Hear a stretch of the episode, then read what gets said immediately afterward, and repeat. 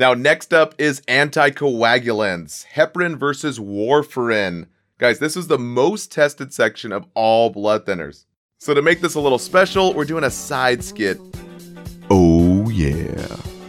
Our anticoagulants slowing down those coagulation times for you, baby boo. No clots here. Our blood is only super silky smooth, flowing through like a river. Oh, yeah.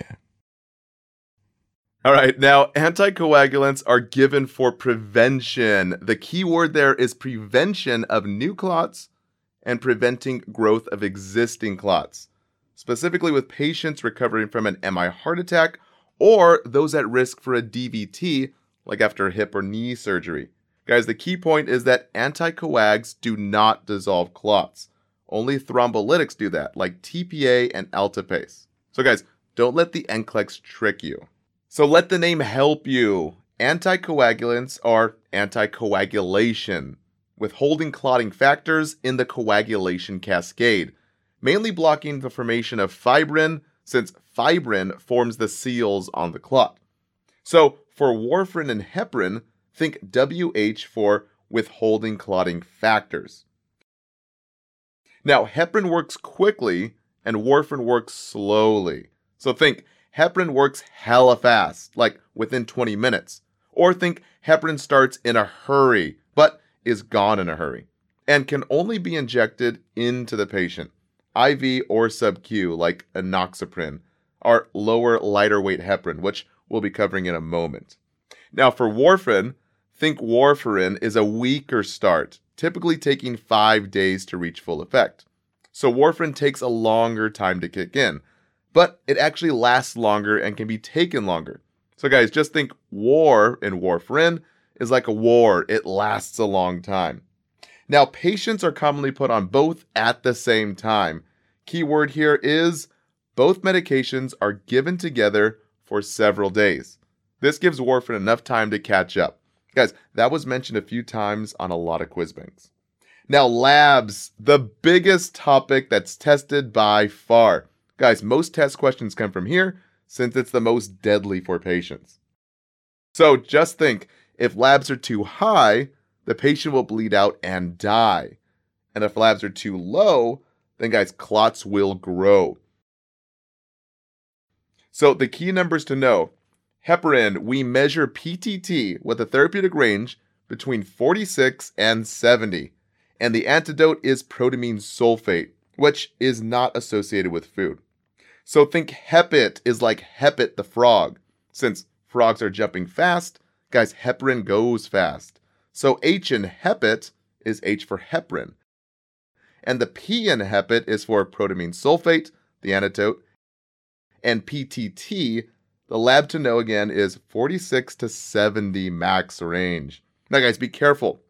The NCLEX is going to try and trick you. So, not INR and not a PTT over 70. A common HESI question here was heparin drip PTT 85 or a PTT of 100. Guys, anything over 70. The priority action here is to number one, stop the heparin drip and notify the HCP. Number two, prepare the antidote, protamine sulfate. And number three, reassess the labs in about an hour. Now, a common ATI question a patient on heparin with bleeding at the IV site. What's the priority action? Guys, key term here to know blood oozing at the surgical incision or IV site. Again, same priority actions here. Number one, stop the heparin, notify the HCP, prepare protamine sulfate, the antidote, and reassess labs. Now, on the other side, warfarin, we measure INR, and the therapeutic range is 2 to 3, and 2.5 to 3.5 for heart valve replacements. Guys, therapeutic INR was mentioned multiple times across a lot of quiz banks. Now, a side note here PT, that prothrombin time, we measure that too, but the values were not tested directly on any question banks. Now, guys, the antidote here is vitamin K, which you can think kills the warfarin. So the key term is vitamin K, not to be given if warfarin's within therapeutic range. and not to be given until at least five days of warfarin therapy when switching from IV heparin. Now, guys, vitamin K is found in some very specific foods. Key term here is liver and green leafy veggies like broccoli and spinach. Now, the key point for patient teaching is that it should be eaten consistently, guys, and moderation. So just keep the K consistent. Keywords is not increased, not decreased, and not avoided totally. Just a nice, consistent moderation. Now, don't be tricked. Bananas and oranges are okay. That's for potassium, that is a K plus, not vitamin K. Now, a common ATI question is a client on warfarin. Which statement requires intervention? Well, the statement that includes, I will increase my intake of dark green leafy vegetables. Guys, that's a big no no. Vitamin K. Now, a side note that's a nice to know. Antibiotics actually increases the risk for bleeding by increasing INR. This is because antibiotics kill the intestinal bacteria that produce vitamin K. And we end up with a vitamin K deficiency, which increases our risk of bleeding. Now, the big key point and memory trick here, guys, write this down. Warfarin, think warkin. Since warfarin takes so long to set in, you're wondering if it's Warkin. So think W in Warkin is for warfarin. The K in Warkin is for vitamin K, the antidote. And Warkin, ending with INR. Two to three is the therapeutic range. Now, some common exit exam questions here, giving an INR of four or five. Guys, we're assessing for bleeding and we're getting that vitamin K antidote ready. Or, on the other side of things, the INR of a 2.0 with a patient with ischemic CVA. Guys, we give warfarin to get up to 2.5. Now, for patient teaching, warfarin is taken lifelong to prevent clots, like with patients with atrial fibrillation or artificial heart valve replacements. Typically more prevalent in key term here, guys, write this one down mechanical valve replacements. So, another key term we always do frequent blood tests, definitely needed, to check therapeutic range. Now, heparin's different in that it's typically only given for a few days or a few weeks. So, heparin IV is usually given after an MI heart attack or a PE in the lung to prevent the clot from growing. And heparin sub Q ends in parin, like heparin. So just think enoxaparin or enoxaparin brand name Lovenox, or Dalteparin. Guys, these are lower molecular weight heparin, basically a lighter version, sort of like a Diet Coke. They're just less heavy and a less chance of major bleeding, which is a great thing. Now, it's given for a key term prevention of a DVT after surgery. And as far as administration, we use a 25 gauge needle with 5 eighths of an inch. We inject 90 degrees angle and location keyword two inches from the umbilicus, or basically the belly button. Guys, not in the thigh, not IV route, so don't get tricked with those common distractors. So, number four, the big no no here. Never aspirate a sub Q injection, and guys, never rub the site.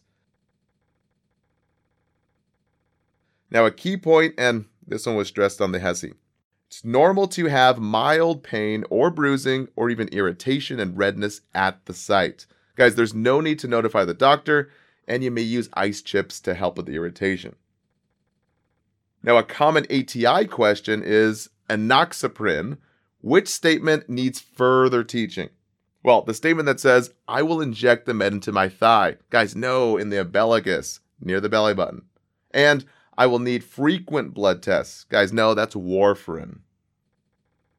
Now, two special considerations for that low molecular weight heparin. We always assess the H&H before, keyword, given to clients with open fractures. Now, we always notify the HCP and clarify the order of enoxaparin if the H&H is even slightly low. Since, guys, we don't know exactly how much blood has been lost. So open fractures and H&H low, then enoxaparin is a no-go. Now, a common HESI question was a client on enoxaparin, what do you report to the HCP? And the answer was H&H that has been decreased and a blood pressure that is dropping. In that scenario, it dropped by 20 points. So guys, decreasing H&H with decreasing blood pressure usually means blood loss. Now, as far as labs for enoxaparin, our low weight heparins, we monitor for those low platelets. Guys, we're not monitoring for coagulation studies. So, not PTT and not INR. This was the most commonly chosen distractor. Over 30% of students got this wrong.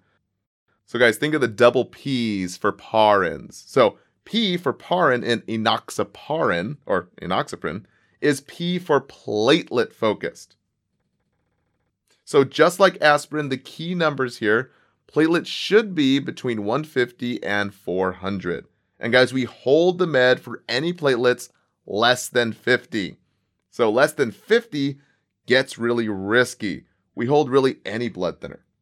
Now, another risk is a deadly condition from any type of heparin. Now, this is called HIT, or heparin induced thrombocytopenia. This happens if platelets are decreased by half within key number here 24 hours after starting heparin of any type. This usually indicates HIT. Guys, very deadly. So think of the triple H's here. H for HIT is when H, half the platelets are gone within 24 hours after starting H for heparin. Guys, the priority action is number one, alert the HCP. This was mentioned in multiple hemosections in three different quiz banks. Now, lastly, a new one on the market is fondaparinux. Now, the major advantage to this is no risk for hit. But the major disadvantage is key term. It can cause epidural bleeds. So we don't give it to a patient that's reporting severe back pain, decreased LOC, or paralysis. We always call the HCP and hold the med.